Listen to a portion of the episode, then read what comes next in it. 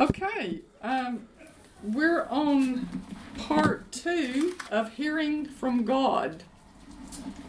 Is that a subject that interests anybody? It interests me. I tell you, would to God I had known something about this when I was about 18. You know, because that that's you know a time in your life when you're having to make a lot of decisions and what career you're going to choose and what you're going to do with your life and all that and boy i wish i would have known some of these things then. But um, we're at romans 8 14 romans 8 14 and uh, let's just read this scripture out loud together a couple of times One, two, three. For as many as are led as are led by the Spirit of God, by the Spirit, they are sons of God. sons of God. One more time. For as many as are led as are led by the Spirit of God, by the Spirit of God, they are the sons of God. they are the sons of God. So, this word um, sons is is referring to maturing sons. This is not referring to babies or children, spiritual babies or spiritual children. This is referring to maturing sons of God or led by the Spirit of God. And last time we talked about uh, Jesus said in John 10 that I am the shepherd, my sheep know my voice. Uh, and in 1 John 2:20, uh, he said, "You have an unction of the Holy One, and you know all things." So when you are facing a situation where you really need to hear from the Lord, even when your mind is not clear about it, don't continue to say, Well, I just can't hear from God. I just don't know what to do. I just don't know what He's saying to me. Uh, don't continue to say that. Let's say this together I'm a son of God, I am a son of God, and I am led by Him. Led by God. He's ordering my steps. He's ordering my steps. I will do the right thing. I will Do the right thing. I will make the right decision. I will make the right decisions. Amen. Amen. This helps us to get our words in line with what God said. Uh, we talked last time about not leaning to your own understanding, uh, but use your understanding. If you need to talk to some people, talk to them. If you need to make some phone calls and inquiries, by all means do so. But uh, in the final analysis, go with what you get on the inside. We talked about uh, 2 Corinthians uh, 13 about the communion of the Holy Spirit. And this word communion uh, does not describe a um, spectacular, dramatic type of experience. It describes an ongoing, continual communing with the Holy Spirit just all the time. Uh, you know, when, when we're sitting around waiting on someone, uh, you know, if you're at the train station, if you're in a shop waiting on your husband or wife shopping or something, don't just let your mind float off out into space on a bunch of junk, you know. Be looking in here. Be just be monitoring your spirit. Uh, and just have your just kind of all the time have your spiritual antenna run up. And that's that's communing with the Holy Spirit uh, on a continual basis. We need to be God inside me minded. And this is one of the the great benefits and the major realities that makes our covenant better than the old covenant. Because the Old Testament saints were not born again and they did not have the Holy Spirit living on the inside of them to lead them and to guide them. Uh, the Holy Spirit only came on the king and the prophet and the priest. And if people wanted to hear from God, they had to go to them and inquire, what's God saying about this? I mean, and they could go years and never hear from God. So this is this is one of the huge benefits and advantages that we have in the, as New Testament believers. God did not intend for us to live just leaning to our own understanding or looking for a vision or an audible voice when we get in a tight place. Uh, these type of spectacular manifestations are extremely rare. Like we were talking about, we were talking about, you know, Saul on the road uh, to Damascus. That was a very spectacular, dramatic experience, but very rare. I mean, that you know things like that, even in the New Testament, didn't happen that that often. Um, Brother Hagin uh, used to say, Many people are seeking the spectacular and missing the supernatural. The leading of the Spirit of God inside us to guide us and direct us is supernatural. We talked about the first and most common way we hear from God. The most common way, the most basic way we hear from God is do you remember? What did we say last time? The most basic, common way God speaks to us. What was the first most basic, common way? Yes. The written word. The written word is the most basic, common way that God speaks to his children and, and the most common way that we hear from God. Uh, 2 Peter 1.16, referring to the written word. You know, Peter was on the Mount of Transfiguration with Jesus, which was another very dramatic, spectacular event. And, um, but Peter said, I was there. I was there when it happened. I was there with Jesus. I saw it. I even heard an audible voice from heaven.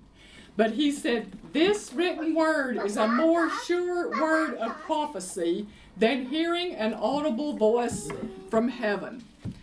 Uh, so don't believe uh, every vision that somebody tells you or you hear about. Check it out by the word and check it out by your heart. What what's check it out by the word and the inward witness. Because everything that's spiritual is not necessarily from God. Uh, 2 Corinthians 11 14 says, Satan himself is transformed into an angel of light. Satan himself is transformed into an angel of light. Now, we're going to uh, move on today and we're going to talk about the second most common basic way that God leads us. The first most common basic way was what? The written word. The second most common way that God leads us is by the inward witness. The inward witness. Uh, let's look at Romans 16. Just go down a couple of verses there from where we started. Romans 16. The Spirit itself, or Himself, beareth witness with our spirit that we are the children of God. There are a lot of good people who love God, but they don't know much about being led by the Spirit of God. As most of us have experienced at one time or another, indecision is a crippling thing. There are people who talk to their friends, their relatives, counselors, and ask them what they think they should do. We have a counselor, we have the counselor living on the inside of us, and we have the book with the answers. And I think one reason for this uh, indecision is this question is what what we are hearing is that god or is that just me i think that's what causes this indecision am i hearing from god or is this just me and that's uh, and i think this study is going to help us to clear up that question we all need to sharpen up our hearing and get to the place where god just whispers to us and it's loud and clear. It, it you know, I want to get to the place where the Lord can just whisper to me and it sounds like it's coming through the PA system. That's that's where I want to get. And then the only thing left for us to do is just to act on what he's leading us to do. And this should be a priority in our life. Um, along with learning to live by faith, this is probably the most important thing you need to learn as a believer in order to live an overcoming victorious life here on earth. Romans 5:17 in the amplified Bible says, "We are to reign as kings in life. In this life, we're to reign as kings. And in order to reign as kings in this life, we're going to have to uh, know how to live by faith and we're going to have to know how to hear from God. Uh, most Christians are more prepared for heaven than they are earth. Because, uh, you know, from the time they get born again, uh, you know, their lives change morally, usually. There, there's a moral difference between the way they live and unbelievers live. But apart from that, in a lot of cases, there's not a whole lot of difference between the way Christians live and unbelievers live. Um, and as you know, we emphasize in this ministry the teaching of the Word to, to bring believers from spiritual babies to adulthood and mature, mature sons. And that's what, what we're talking about. That's what Romans 8:14 says. Mature sons are led by the Spirit of God. They're not led by external things, they're led by the Spirit of God. Uh, we're not going to turn there, but Acts 20:32 is talking about the Word.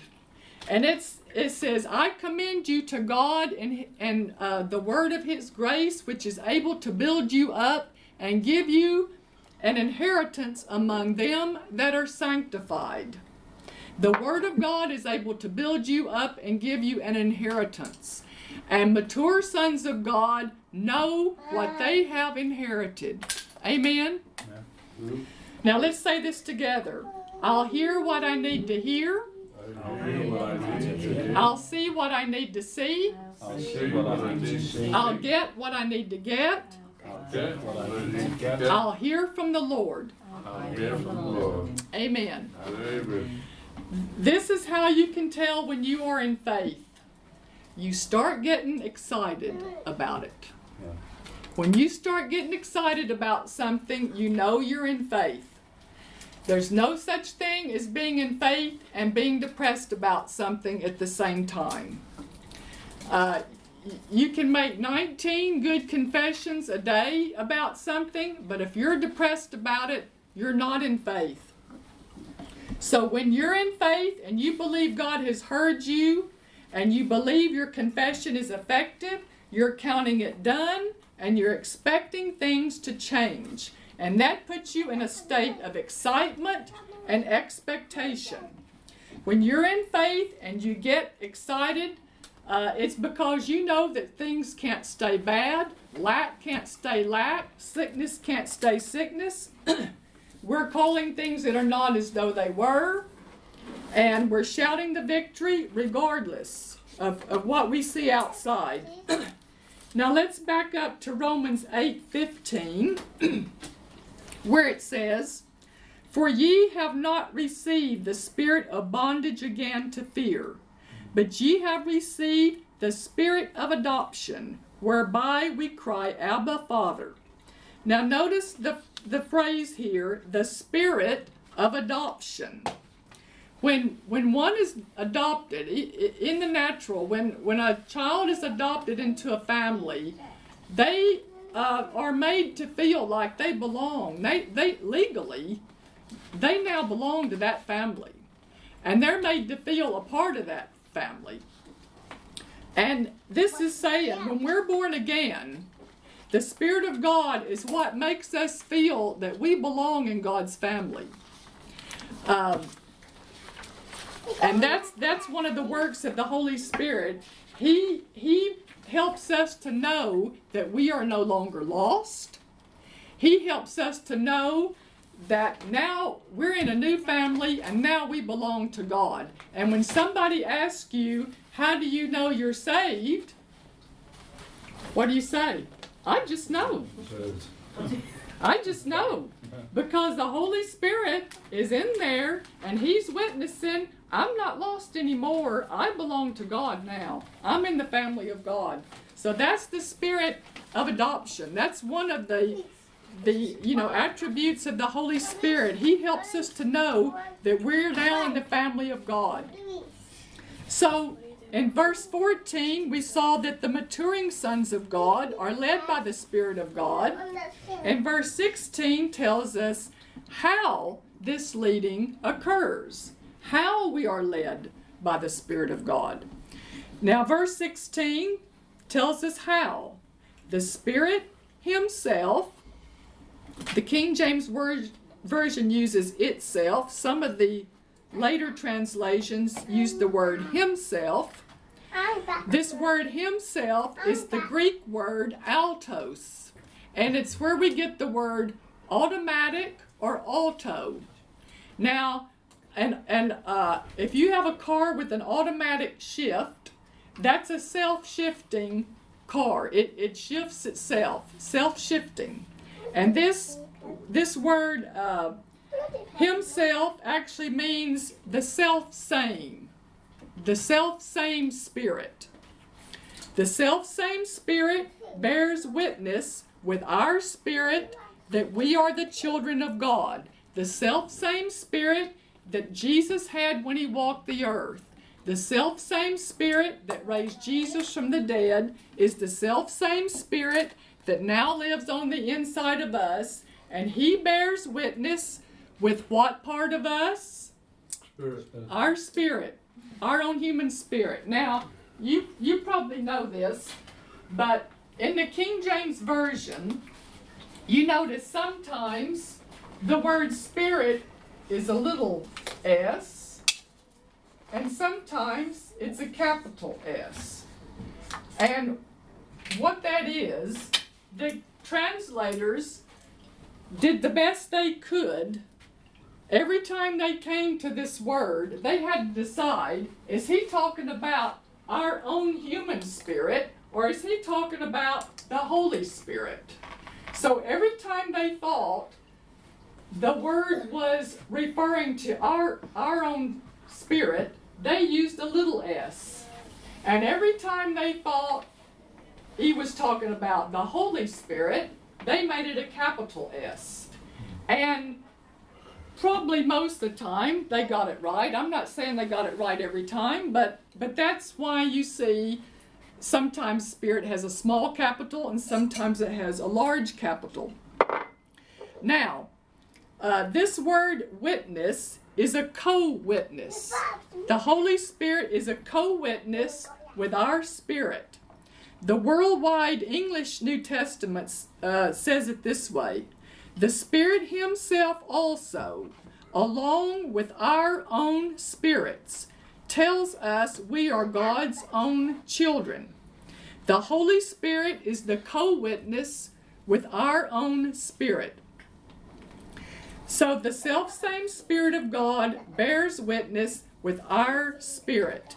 Now, if He if He can let us know that we are no longer lost, and if He can let us know that now we belong to God, He can let us know other things. He can let us know whether to take this job or not. He can let us know whether you should marry that person or not. He can let you know whether you should invest money in this company or not. There are a lot of people that have the impression that God's only interested in helping us in things that they have determined are spiritual. And that, you know, they, they want to compartmentalize. They put spiritual things over here and they put natural material things over here. And they think the two shall never meet. That's, that's ridiculous. The, the spirit realm created the natural realm. The natural realm came from the spirit realm. Of course they're they're connected. Of course they're connected. So God's not just interested in showing us things of spiritual importance, He's interested in everything. He's interested in our everyday life and, and showing us and leading us in our everyday natural life. Uh, you remember Acts 27 when Paul was a prisoner and they were going to take him to Rome on a boat. And you remember uh, he said, I perceive that this journey is going to be with much hurt and much damage. And we should not sail right now. Now, how, what did he mean when he said, I perceive that this journey is going to be dangerous? The Holy Spirit was witnessing with his spirit, this is going to be a dangerous trip, and you shouldn't make this trip. This, this boat shouldn't be sailing. That's how he knew that this was going to be a, a, a dangerous trip. He had the inward witness. The Holy Spirit, co witnessing with his spirit, said, Don't set sail. And he told the captain, Don't set sail. Don't go now. What did the captain say? The captain said, Oh, the weather is beautiful. Bright sunshine, clear sky. This is perfect sailing weather. What could possibly go wrong? And that almost got them all killed. Because, uh, you know, what was he looking at? He was just looking at the natural circumstances. He was just looking at the weather. And Paul had some Paul had some more information. He had some inside information. Amen. He had some inside information. I don't care what the weather looks like. The Holy Spirit's telling me this is going to be a dangerous trip and we should not set sail right now.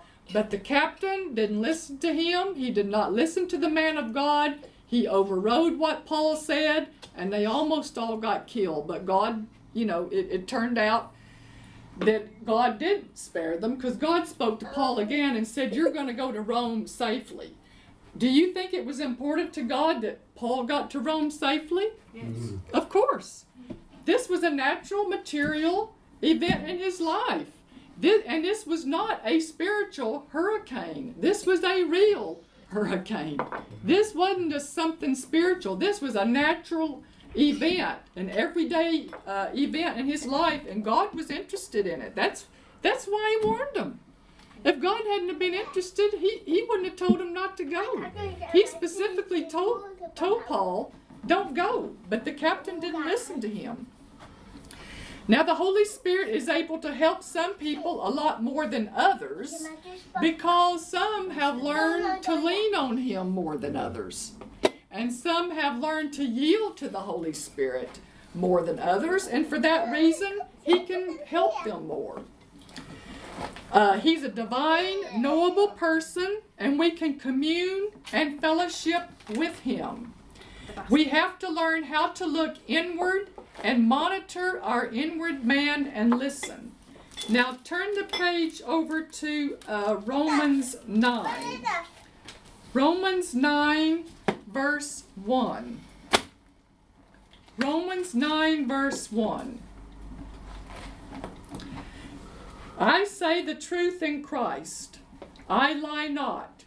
My conscience also bearing me witness in the Holy Ghost.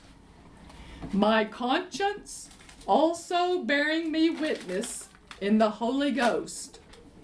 Your conscience is a very important part of your spiritual makeup and you're being led and directed in life. Now, Brother Hagin uh, used to say, uh, Your conscience is the voice of your own spirit. Now, I kind of don't like to use the word voice because it brings up these ideas of hearing voices. And that's not what we're doing. We're not listening for voices. We're not listening for voices, but we're not we're not listening for voices. Um, your conscience uh, is, but we're going to use it in quotation marks. Your conscience is the voice of your own spirit.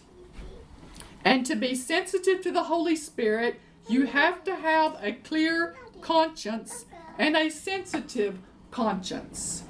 And this is why it's important not to violate your conscience.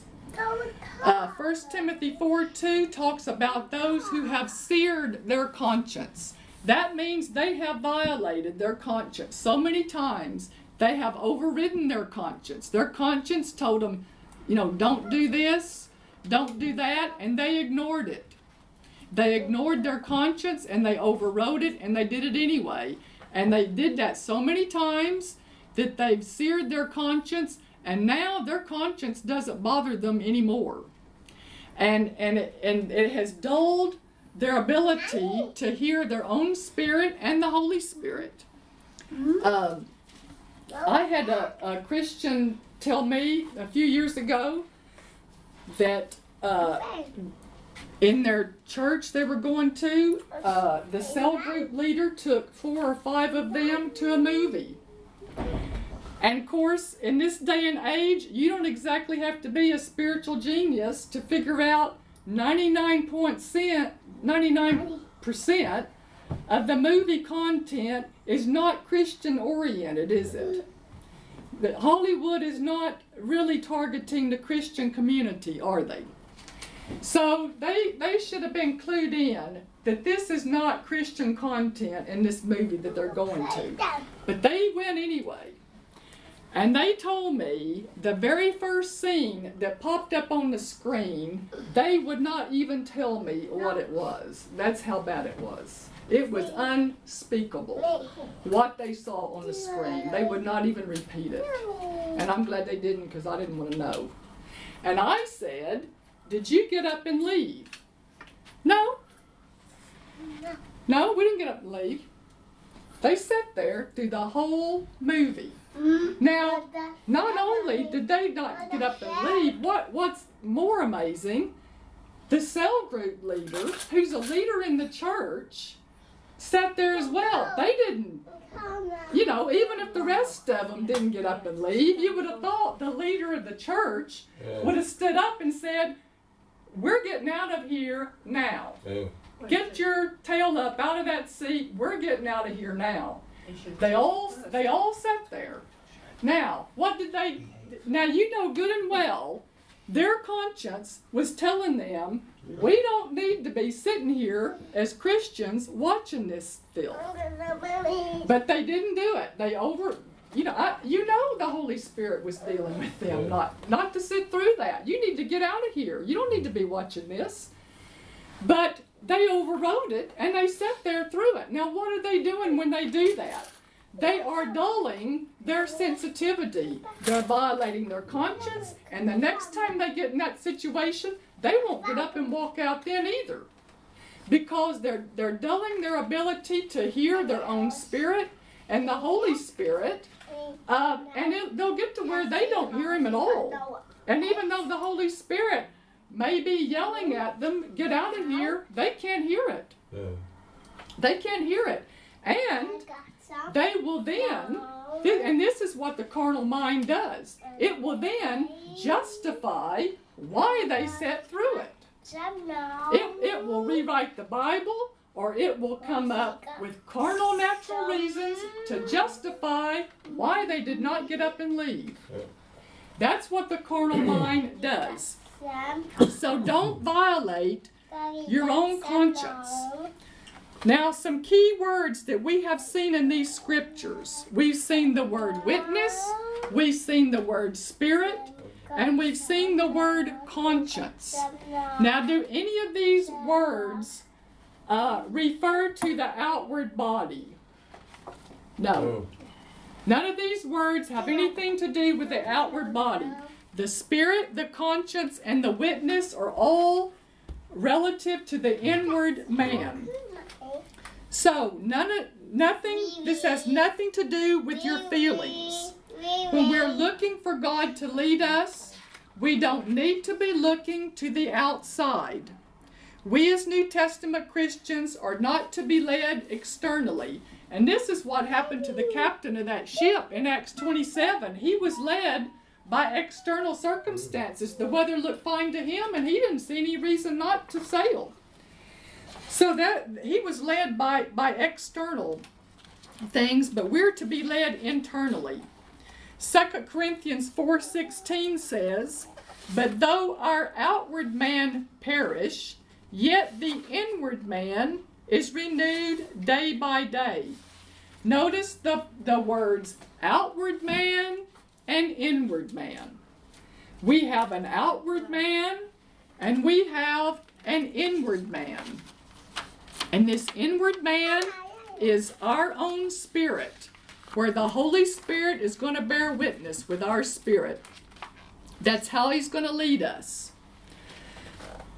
Let's say this together God leads us God leads us through the inward man. the inward man. Now, uh, Peter, over in 1 Peter 3, verse 4, he referred to the human spirit and the inward man. He called it the hidden man of the heart.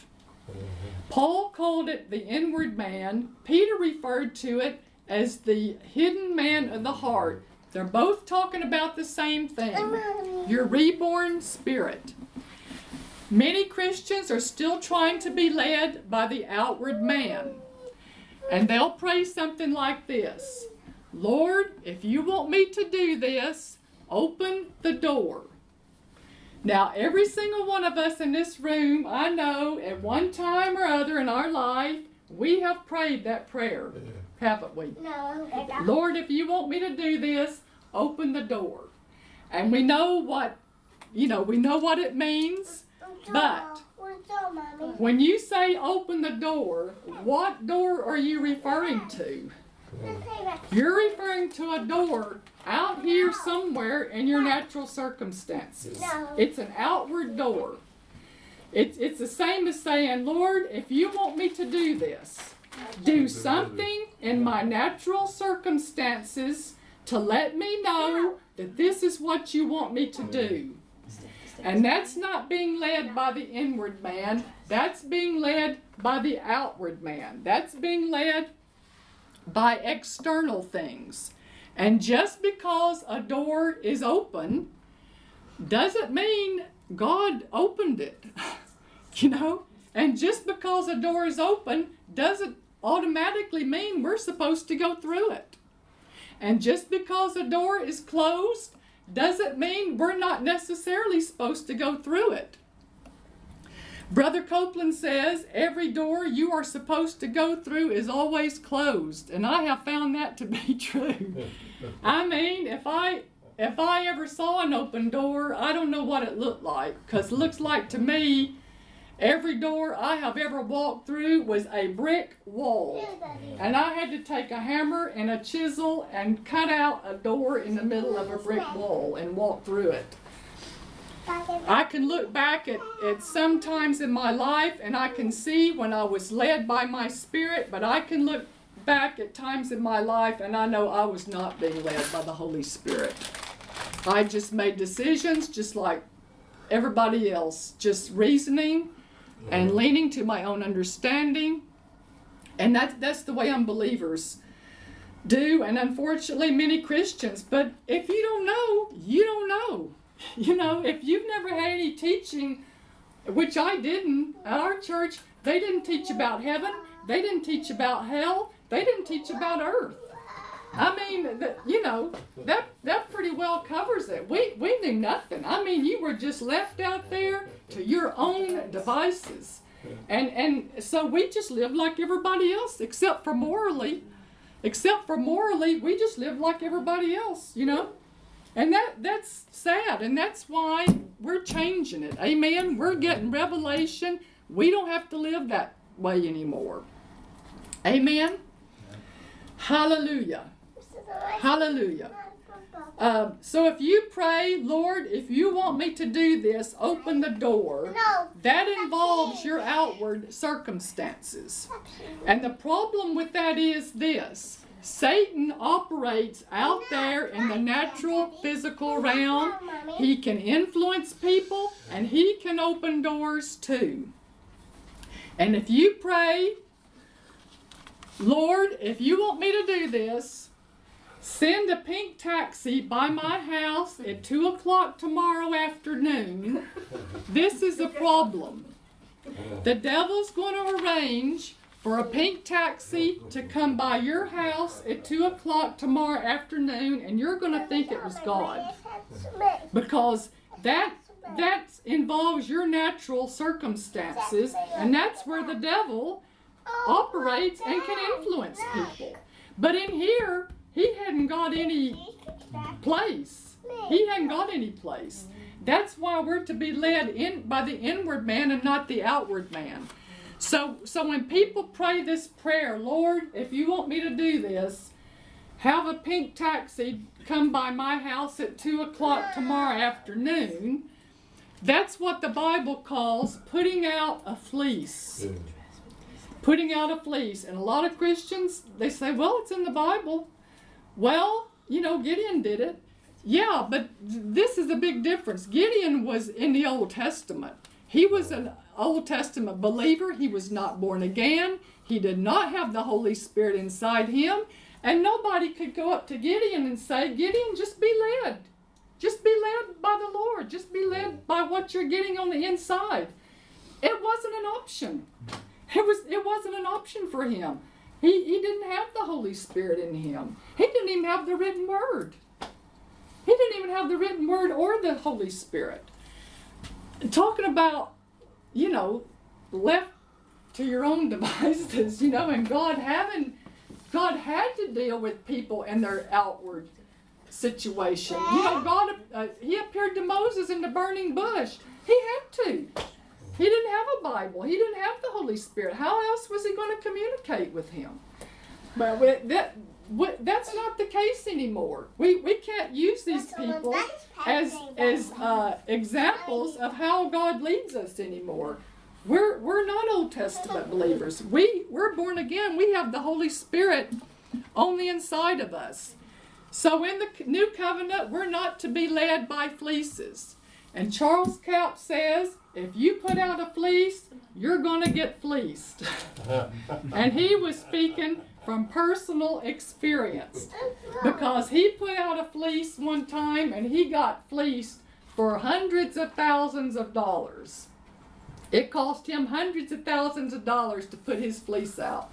Can I give you backup on that? hmm If you want us to go to this country, God, sell the house for us. He sold the house and then did it with a penny.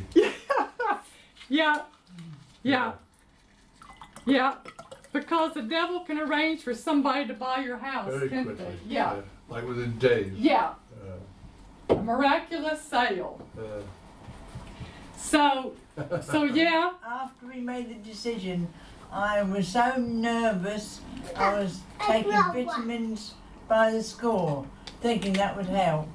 But what it was was the Holy Spirit was trying to tell us not to do it. yeah, yeah, yeah, We know that now. yeah, yeah. I, I, I know what you mean. I, I can look back and uh, and for a year, this year, our friends in Cyprus have been saying, when are you coming over? Come over and see us. We've got this festival, we've got this in the church. Every time I said that, it went, and I found out yesterday, well, the whole year, Wyatt and I wrote to them and said that we'll be not going to Cyprus this year. Cameron is, has committed the RAF on Cyprus to attack Syria and Iraq. But now that puts Cyprus in a position where they're easily hit by missiles. And Akrotiri is just down the road from where we used to stay and live. yep, yep. So, that's So see, don't go there. The Holy Spirit knows the future, doesn't he? Yeah. He knows the future. Oh yeah. Praise God. Amen. So, so even though, I mean, you've given examples where you say, "Yeah, I know all about it because I did the same thing and I got fleeced." Um, uh, we can also think of times when we did that and it turned out okay. You know, there there are times we we just uh, you know, we were just led by external. We prayed a prayer like that, and it turned out okay. Mm. But the reason it turned out okay is God has mercy on babies. That's why. That's why we got away with it because we were just we did it in ignorance, and God just had mercy on us because we we were babies, we were ignorant, and we didn't know any better. But now we're growing up and we're maturing. Amen. And he he wants us to be led by the Spirit. Uh, and, uh, you know, man can miss it. And even good people can be influenced by the wrong things. But under the new covenant, we all have a Bible and we all have the counselor. And we all have the responsibility to pray and be led. So God may use someone else to confirm something to you. Uh, God God was, I can look back and I say, God was leading me for four years to come to England in here. And, I, you know, I would take a step and then, you know, and every door was closed. Every door was closed, but I would take a step and I'd take another step and so forth. And, and after about four years, I received a prophecy that confirmed what was in my heart. But that prophecy did not shock me and it did not surprise me. It confirmed what God had already been dealing with me by, about for four years. So, whenever, if you get a prophecy, you know, from somebody and it shocks you and it surprises you, and your wit, your spirit does not bear witness with it, Take it over and put it in the trash can. Okay? That was the same with us. With the house, when God was leading us to come in, we just couldn't sell it. We would, went on and on. You won't sell it, you won't sell it, you won't sell it. And Mhm. we just gave, I just said, Lord, whatever, just give up. And then eventually, when I let go, the Lord moved in there. Mhm, mhm. But it just didn't happen like that. He told No. us three years before. It didn't happen until three No. years later. No, it, it usually we knew does. our. Yeah, But yeah. It just didn't happen. But he's preparing. You know, he's he was preparing me because there was a lot of, and there was a lot of preparing that had to be done after I got here, and that's what all this whole thing's has been about preparing me to do what he's called me to do. Because when I came here, I didn't know anything.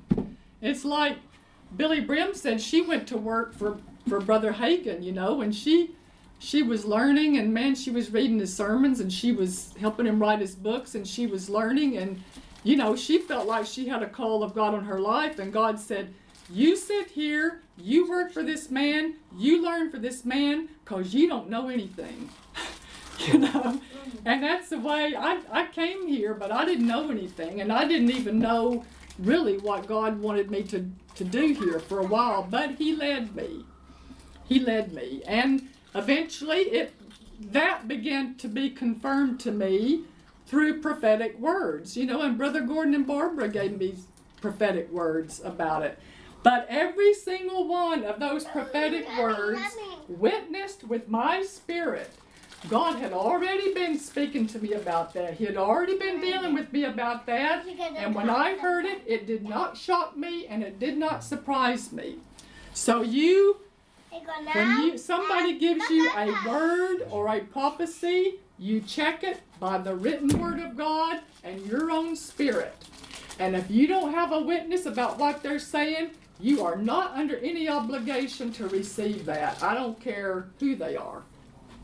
Even if you go to a, so, a so-called professional qualified person, a doctor, a lawyer, or somebody like that for advice, when you're listening to them, while while you're listening to them, you be listening in here. You be listening in here about what they're telling you. Do I do I witness what they're telling me or not? If you do, you know, you got the witness of the Holy Spirit. But if you don't, thank you. Here's your 50 pounds. Bye. you know because people can miss it. You know, even pastors can miss it. So you check it by the book and you check it by the inward witness. Everybody say the book, the witness. The witness. The book, The. Book, the witness. That's what you check it by. Everybody say, I have the book And I have the witness, so. I'm led by the Holy Spirit. Amen. This is not just for church. This is a running, ongoing communion with the Holy Spirit. Now, where you're sitting right now, you got somebody sitting next to you, and you are aware of their presence. You're aware that somebody's sitting next to you. You're not talking to them, you're not even touching them. But you're aware that there's somebody else next to you besides you. And that's the way we need to get with the Holy Spirit. We need to, be, to become aware that there's somebody else inside us and there's somebody with me all the time and we're, we're checking down in here and we keep our little spiritual antenna run up when we're walking through Asda and you know we're walking through the uh, Guildford or wherever. We got our little spiritual antenna run up. And every once in a while we just check on the inside. Water be getting on the inside. Um, so this when you get this way with the holy spirit and you be- begin to get more aware of his presence and more aware of him inside you you know you're beginning to make some progress. And that's where i, I want to get to where i have this continual just ongoing communion. I'm aware that he's he's talking to me all the time and i'm not dull to it. And one of the things we're going to do is we go along in this study. We're not only going to know that we can be led by the Spirit of God, but we're going to learn things we can do and stop doing to be able to make it more clear. His leading stronger and clearer to us. Things we can do that will increase our sensitivity to the Holy Spirit. Uh, you may be in a situation where outwardly everything looks great. It may be something you want to buy. It may be uh, an opportunity to invest in something. It may be a job opportunity. It looks like a good deal and a great opportunity. But on the inside, you got to check in your spirit. Something just does, doesn't seem right about this. And Brother Hagin used to describe it like this he used to say, It's like being in the shower with your socks on. There's something just not quite right. Everything outwardly looks good. This looks like a great deal. It's what I've been looking for, but something's just not quite right here. And Keith Moore puts it like this He says, If it's not quite, it's not right. If it's not quite right, it's not right. Walk walk off. you know, walk away from it. And when they say, but today is the last day this sale is on, and tomorrow oh, it's going back to the normal price. Well, first of all, this isn't necessarily the last day of the sale. I can guarantee you I've heard that before. And two weeks later, I drove past that store and the sale was still going. Or even cheaper. Yeah, yeah, or they dropped the price. So, so don't be pressured by this. This is the last day, and if you don't buy it now, you know it, it's you missed your chance. That's that's just a salesman ploy. So follow the leading. Because the Holy Spirit is not going to preach you a sermon or write you a book or send you an email or a text message telling you why you should not buy this, why you should not invest in this, and why you should not go to this place. This is why I'm, over a period of time, I have been training myself to listen to my own spirit and the Holy Spirit, even the little things. Uh, have you seen that advertisement of Joyce Meyer when her show where she's out in the car park with this guy in the shopping trolley? Have you ever seen that? It, in in America, it, I, I've seen it quite a number of times. Uh, they're they're advertising one of her books or something. Look at me, mommy. And she's uh, they're out in the car park, and this guy's pushing his trolley across the par- car park. Now Yeah. you you know when you it, people are not too bad about that here, but have you seen these shopping trolleys just Oh yeah. all scattered all over the car park, and they're blocking the entrances and everything oh. because people just took them and shoved them, and they didn't take them back to the oh. shed. Oh no. Well, that's what she's out in the car park, and this guy's got his trolley pushing it, and she's walking alongside him like the Holy Spirit. And she's saying, Take that, don't leave that trolley out here, take it back to the shed where it belongs. And she's pretending to be the Holy Spirit. And the whole point is, we need to listen to our spirit in these little things like that. And every time I go to Sainsbury's or Tesco and I get the shopping trolley, I I always think about that. Take the trolley back to the shed. And and and even little things. If I'm walking along and there's a piece of paper on the floor and my spirit says, pick up that piece of paper and throw it away. I pick up the paper and throw it away. I don't stop and say, why should I pick it up? I didn't throw it down. No, that's not my response. Who threw the paper down doesn't matter. Who picks it up doesn't matter. This is the point. I want to be able to hear the Holy Spirit speak to me in little mundane things like this that don't matter. Because the very same Holy Spirit is the same Holy Spirit that's going to speak to me in a dangerous life and death situation and say, Get out of this building now. Mm-hmm. And I want to be able to hear the same voice. And if I train myself to hear that voice, pick up that piece of paper and throw it away, then when I get in a situation that is important, I will know I will have my spirit trained to hear the voice of the Holy Spirit because he is not going to preach you a sermon why you need to get out of this building now. Oh, It, uh, all you may get is get out of here. That that may be it. Get out of here, and that's all he says. He ain't going to preach you a 15 minute sermon on why you need to get out of here. So, so it's important to start training your spirit. When you feel prompted, you know, in a little thing like that, pick that thing up and put it back. Do it. You know, I go through a department store and you know people lay clothes hanging on the yeah. underneath the rails. And I walk by, I pick it up, and I put it back on the rail because I'm prompted to do it. Plus, my parents had a department store. And we had to go along when that would happen, and we had to pick up the clothes and put them back on the rail because people didn't do it. So, uh, he requires us to walk by faith. And when we're walking by faith, uh, we don't have to see it all and we don't have to know it all. Let's say this together. Thank God Thank God. God for the leadings of the Holy Spirit. The of the Holy Spirit. Hallelujah. Uh, just like the Holy Spirit can let you know you're a child of God, He can let you know don't buy that car, don't take that job, don't go there.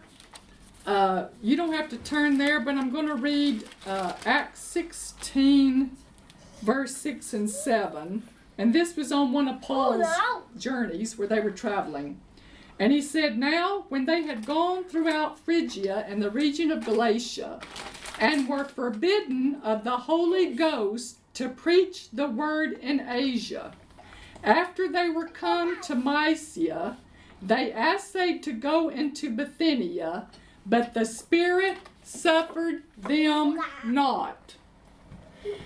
They had planned to go to these places and preach, and the Holy Spirit suffered them not. He said, "Don't, don't go," and He didn't tell them why not to go.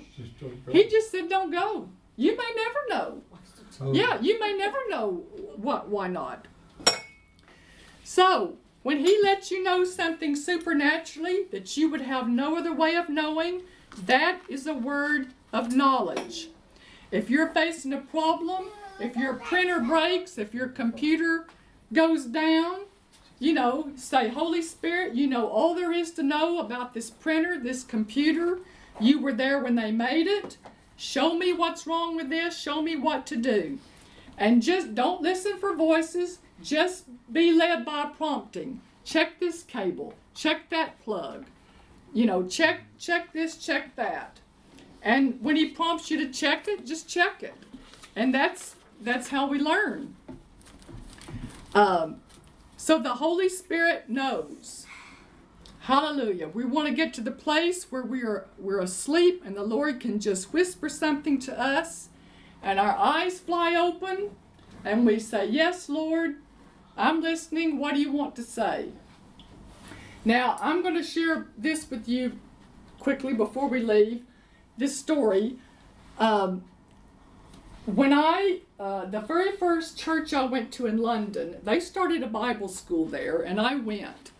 And it was good. It was just a basic foundational uh, Bible school on, you know, being born again and what it means and who we are in Christ, and, you know, uh, a section on the Holy Spirit and a section on end times, and just various, you know, uh, just a general Bible school. And, and it was good. And the guy, the the Bible teacher that taught the one associated with the Holy Spirit, he was American, but he lived over here. He didn't go to that church.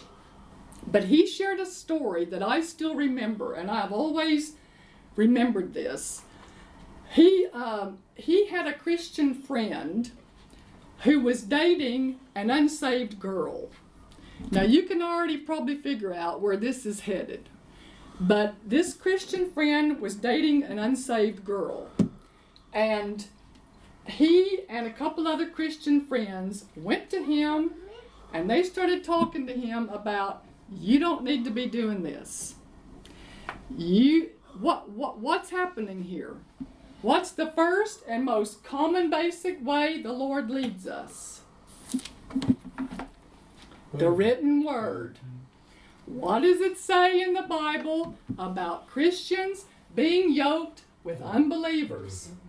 Don't be a. What what right what communion does righteousness have with unrighteousness? What communion does light have with darkness? This guy on the first step is already violating the written word of God. So they go to him and they say, Look, you, you can't be doing this. This is not right. You're a Christian and this girl's uh, not saved. You don't need to be dating this girl. And he wouldn't listen. And they didn't badger him about it and they didn't hound him about it. But from time to time, they went to him and, and said, Look, th- you know, this is just not going to work. This, this is going to end up in heartache and all this. Well, he wouldn't listen. And time went on and things got more serious and he decided he was going to marry her. Well, they they were, you know, they stayed on him about it even up to like the end, you know, and and he he married her. Well, a year, year and a half later, guess what happened? It all blew up. And this the, these this teacher and his friends, they they you know, this guy I guess came to them, you know, and more or less said, "Well, you were right," you know. And this is what he told them. He said, the day of the wedding, he said, I was standing in that church, and the only thing in the whole world I wanted to do was run out of that church as fast as I could run and never look back. The Spirit of God was dealing with him on the inside, even to the day of that wedding. Do not do this. Don't go through with this. You're making a mistake. And and and this is what Brother Hagin describes as, as, a, as one of the ways you can distinguish your own spirit from the Holy Spirit. He says the, the Holy Spirit is more authoritative than your spirit. It's got more kind of umph to it. You know what I mean? It's got more emphasis to it. you you'll have a witness in your spirit about something and, and your conscience.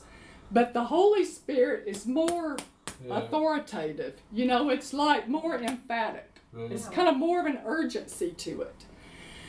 And and that's I believe the Holy Spirit this wasn't just the witness of this wasn't just his conscience anymore. The Holy Spirit was rising up on the inside of that guy with every fiber of his being, saying, Don't go through with this, don't do it.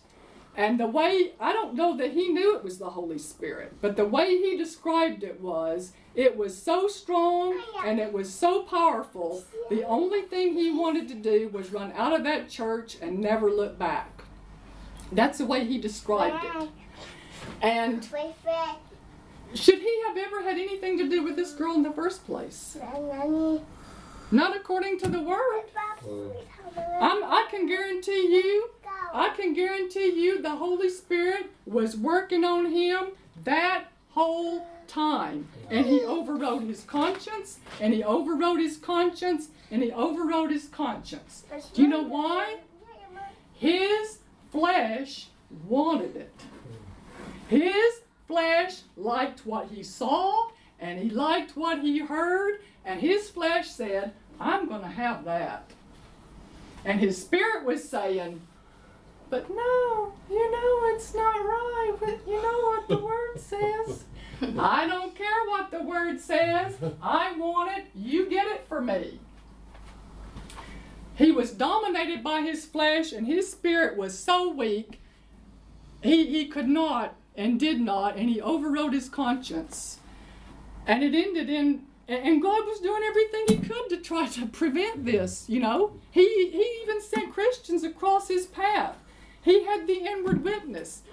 And, and and they finally said to him, Why then why did you you know, why did you do it? And he said, Well, all these people had come and they had given us all these gifts and I just didn't think I could back out. I just felt like I had to go through with it. Oh, And and you know, it, it's so sad. It's so tragic. Uh, I know one other situation personally, and I'm not going to tell you the whole story because it's long and it's even more tragic than the one I just told you. But this girl went to a, a, the church I was going to in America before I came here, and she wasn't a girl anymore. She she was married and had three kids. Not only was she a Christian, had been a Christian basically all of her life. Her past her parents were pastors of a church, and she dated an unbeliever, and she wanted to marry him. And she told me personally, she said, My father begged me all the way to the church not to marry him. She said, He promised me a car, he promised me to send me to college, anything I wanted, just don't marry him. And she said, I would not have it, I would not listen. And I can tell you that ended in a tragic, tragic uh, situation. Uh, in the end, he got saved. He, he eventually got saved. And then she went off the rails. She had an affair with a man at work. And I mean, the whole, it, it was a horrible tragedy. It was a horrible tragedy. But this girl was a Christian. I mean, she was a Christian. So we're not talking about unbelievers that, that you know. So, so you know, we we got what the Word and the Spirit. The Word and the Spirit. Amen. So so we we can avoid these things. Amen. We we we can avoid these things, and perhaps if they had known a bit more, you know, but but I think these things are just happen too too often in the body of Christ. There are just too many Christians uh, that don't know these things, or you know, they're just being led by the wrong. You know, they're they're being led by their flesh. That girl, she wanted to marry that guy, and she was determined to do it, and, and she did it. But man, this was years and years later down the line. It, it ended in a horrible tragedy, and uh, whole families destroyed. More than one family just totally destroyed. Probably three families destroyed, and and, and it all down, you know, just violating the written word of God, not, you know, just being dominated by your flesh and, and not being led by the Spirit of God. But we're mature sons of God. Amen. And we're going to be led by the Spirit of God. Hallelujah. Because we got the Word and the Spirit. Amen. So let's just stand and, and praise the Lord and just thank Him for what we've heard today. Amen. Hallelujah. Hallelujah. Thank you, Lord. Thank you, Lord. You have not left us orphans. You have not left us without help. You have given us your own Holy Spirit, the same, the same help, the self same Spirit you had when you walked the earth, you have given to us. Hallelujah. Let's say this together. Lord, teach us, show us how to become more sensitive, How to become more sensitive. How to pay attention, How to pay attention. how to be aware, How to be aware. and how to yield to the Holy Spirit. How to yield to the Holy Spirit.